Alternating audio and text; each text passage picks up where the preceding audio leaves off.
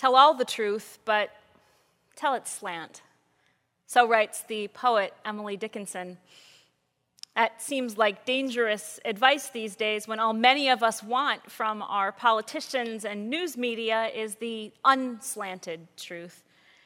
We don't want them to decide what we can handle, particularly when it comes to our health or our safety. These weren't necessarily Emily Dickinson's concerns, of course. But why offer this advice at all? Well, according to her, and I quote, the truth must dazzle gradually, or every man be blind. In other words, there are some truths, particularly about our own attitudes and behavior, that are hard to face. These truths can blind us when we look at them head on. A story can sometimes give us the courage we need to approach our mirrors more directly and then begin to change what we see. Jesus knew this. That's part of why he told parables. And so did the writer of our reading from Jonah. Both of today's readings are parables of a kind. Let's start with Jonah. Most of us know the first part of his story. God tells the prophet Jonah to go to Nineveh, the capital of Israel's sworn enemy, Assyria. The message repent, or your city will be destroyed. Subtle, I know. We're not told at first why Jonah flees, but he does, and he ends up being swallowed by a great fish. And after three days in the fish's belly, remember, parable, satire maybe, Jonah asks God for a second chance. He receives it, and then he goes and reluctantly does his job. The people of Nineveh repent.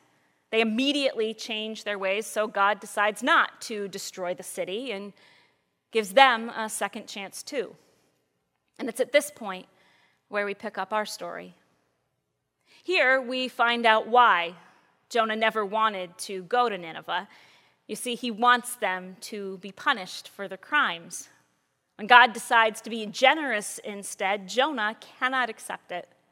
He doesn't want to live in a world where the bad guys aren't punished. And when we're honest, neither do we. I mean, think about those we consider our enemies. Do we really want those who have harmed us or our country not to face God's punishment? In the shadow of a 9 11 anniversary, in light of the upcoming elections and whom we think should pay for their crimes, just how generous do we want or even expect God to be? Jesus doesn't resolve these questions in today's gospel. If anything, he extends them. In his parable, a landowner hires a group of day laborers at various points throughout the day. At the end, he pays them all the same amount, the usual daily wage. Those who work the longest see this and complain because others who didn't work as long as they did receive just as much. And here, the uncomfortable questions start again. The landowner asks, Am I not allowed to do what I choose with what belongs to me? Or are you envious because I am generous? We don't like to think of this story in terms of envy, of course. No matter our response, we think we're being fair. But before we judge anyone in this story, it may help to consider how our own work lives shape what we see. Think about it for a moment. Whom do you identify with in this story? Those of us at the top of the economic food chain might not appreciate anyone second guessing our payroll decisions. We might identify with the owner and think there's no case for injustice here at all.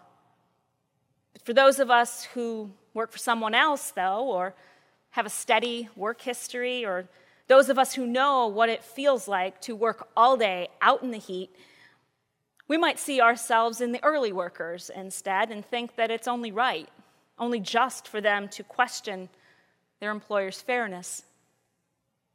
Then there are those of us who are unemployed now, whose hours are never guaranteed, Sometimes what we are paid bears no relation to what we actually need. And we might identify with those hired last and praise the owner's generosity as an expression of ultimate justice. My point what we see, what we think is generous, depends in part on where we stand and whom we're listening to. Some might say that none of this economic reality here on earth matters in the end, that the parable is it's just about the kingdom of heaven. Well, it is about the kingdom, but if the kingdom of heaven potentially includes all of us, then all of our perspectives matter, and no one gets to claim all of the truth. If we're ever going to hear, much less tell, all the truth, then we need to account for everyone. Putting the uncomfortable truths of these parables together, the real questions begin to emerge. Are we in any position to set conditions on the generosity of God, to say with Jonah who does or who doesn't deserve a second chance from God? Or in terms of Jesus' parable, how exactly is it unjust for everyone to get what they need? What do we, as followers of Jesus, really, what do we lose by God being generous? Is a God bound by our paltry expectations of fairness even worth serving? These are big questions, and we're not going to resolve them all here. But there is some good news to hold on to. In an age where every attempt at truth is questioned and no narrative is accepted by all, we have not been abandoned to an endless game of self deception and lies.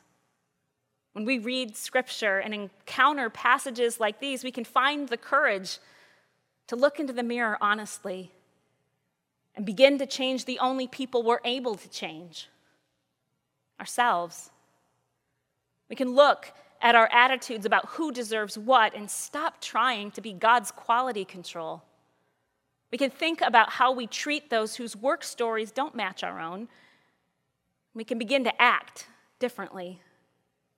When we give up the need to set policy for God, when we face honestly the limits of our own compassion and generosity, and when we listen deeply to each other with an openness to a God who is bigger than all of us, then yes, it turns out we can handle the truth. Amen.